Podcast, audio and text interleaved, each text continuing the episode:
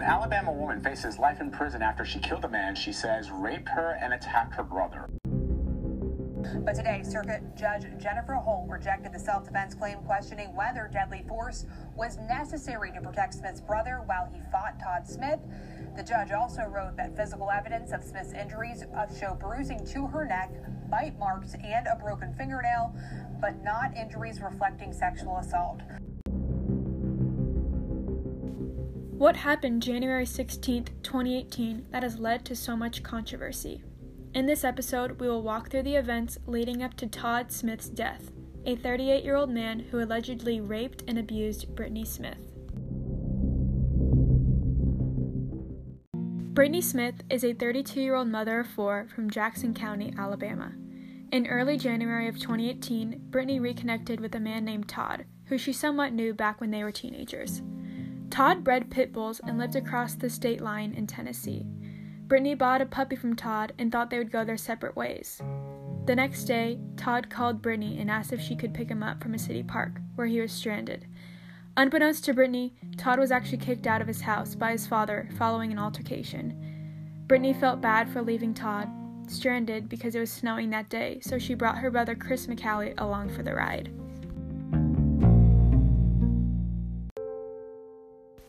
After Chris McCallie dropped Todd and Brittany off at her house, the two began to talk about the meth crisis in Tennessee. Back in 2013, Brittany struggled with substance abuse following the death of her grandmother and her own baby who died due to a rare congenital condition. The state had to take away her three oldest children who would eventually live with their uncle. After becoming clean and having a long period of good behavior, by 2018, Brittany had a job offer and was hopeful that she'd gain custody of her kids once again. However, Todd was still struggling with drugs. Todd quickly became angry and violent when Brittany offered advice to get clean. According to Brittany, Todd asked if she thought she was better than him, which then escalated to Todd calling Brittany a bitch and hitting her in the head. Scared for her life, Brittany ran into her bedroom and closed the door. Out of rage, Todd broke in and threw her threw on the bed and began choking her until she passed out. When she woke up, Brittany had urinated on herself and she was completely naked. Todd was raping her and had his hands tightly around her neck. As he raped her, Todd told her that if she said anything, he'd kill her, leaving Brittany helpless. She tried to fight back by clawing at him, resulting in her breaking her own fingernails. Todd then choked her again, which led to her blacking out a second time.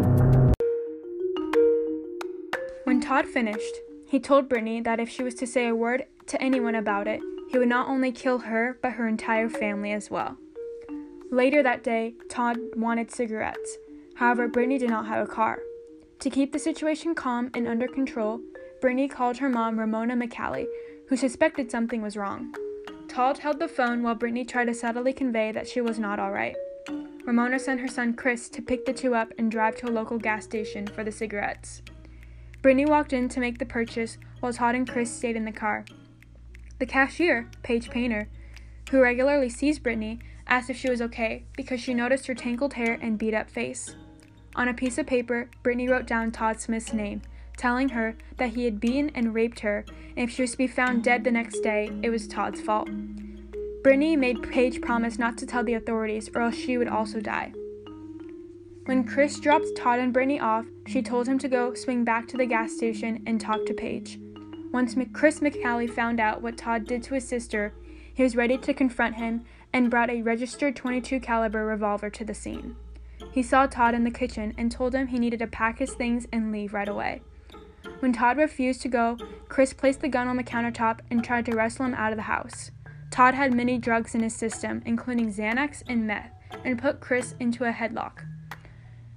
When Brittany arrived in the kitchen, she grabbed the gun from the countertop and demanded that Todd let go of her brother. He kept choking Chris to death, so Brittany fired one shot. Todd still held on, so she fired two more. After that, Todd fell to the ground and Brittany called 911. Brittany told the operator that someone was shot and needed an ambulance immediately. She grew frantic but was able to do mouth to mouth while Chris did chest compressions. However, when the police arrived at the scene 30 minutes later, Todd was dead.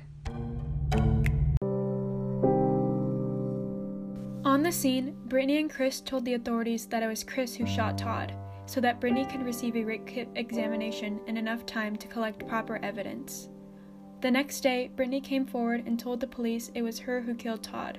She now faces up to life in prison for the murder of Todd Smith.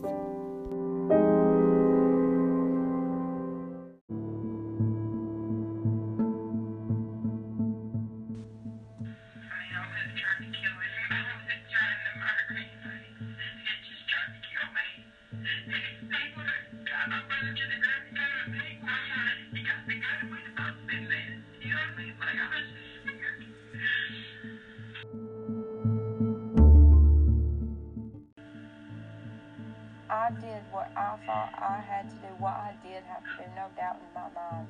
Because if I wouldn't have my brother and I would both be dead right now. In the next episode, we will walk through the charges Brittany faces and the struggles women go through with the stand your ground law.